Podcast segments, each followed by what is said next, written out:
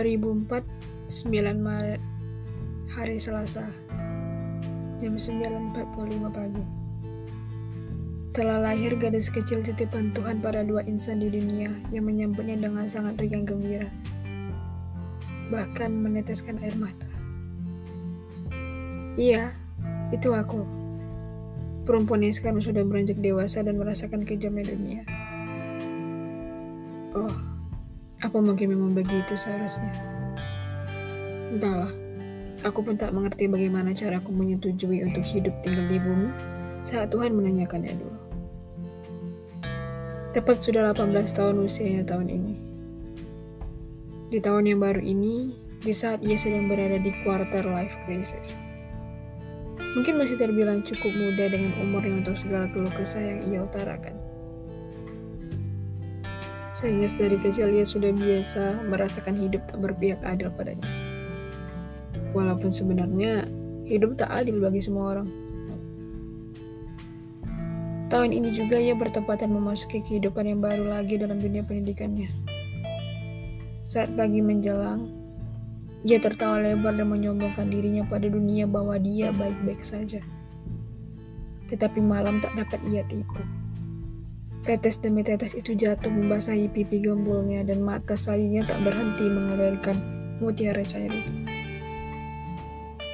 Semua orang berkata, ia adalah gadis periang yang padahal sudah hilang jati dirinya sejak dulu.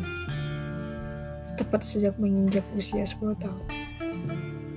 Sudah 8 tahun berlalu. Ia hidup dalam sunyi dan kesepian.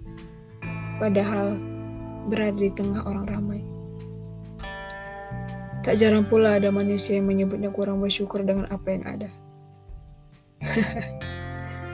Sebenarnya bagaimana takaran bersyukur itu? Aku selalu berusaha bersyukur pada yang Esa bahkan untuk sekedar dibangunkan pada subuh hari. Sudahlah. Kalaupun dibahas satu persatu apa yang datang di hidupnya pada orang lain, mereka juga tidak akan pernah paham. 18 years old, she's alone and lonely. Tanpa membagikan masalahnya dengan orang lain. Punya trust issues traumatic, dan masih banyak sifat buruknya yang lahir sejak hari itu.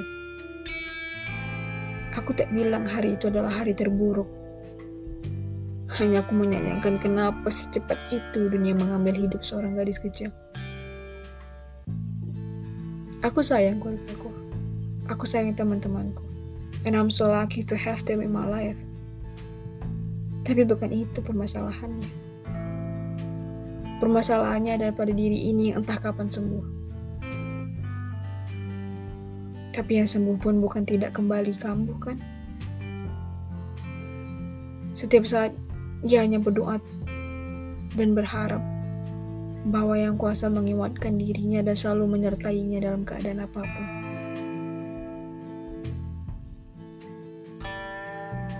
Aku tidak mengatakan bahwa semua orang yang kutemui jahat dan mereka berbuat salah kepadaku. Hanya terkadang ekspektasi dan harapan lah yang menghancurkan itu semua satu persatu.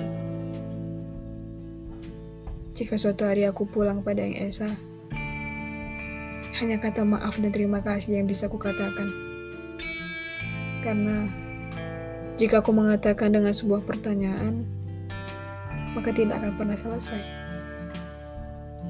Orang yang kukenal di masa lalu menganggapku bukan aku yang dulu.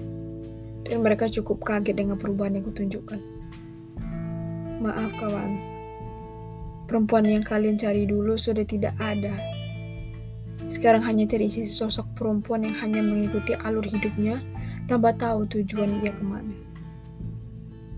Jika dijabarkan satu persatu tidak akan pernah cukup membicarakan perihal keburukan. Aku juga ingin berterima kasih kepada diri ini karena sudah menyertai, bersamai, dan mau mengerti dalam setiap situasi.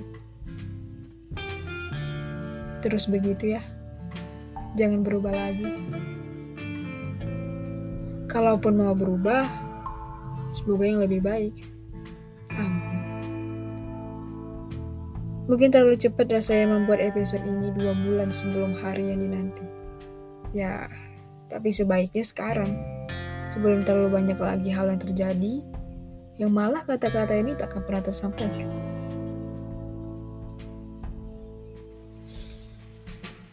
Selamat 18 tahun ya, Dit. Selamat menjalani kehidupan yang sebenarnya. Aku harap kamu selalu baik-baik aja. Hingga waktu menyuruhmu kembali.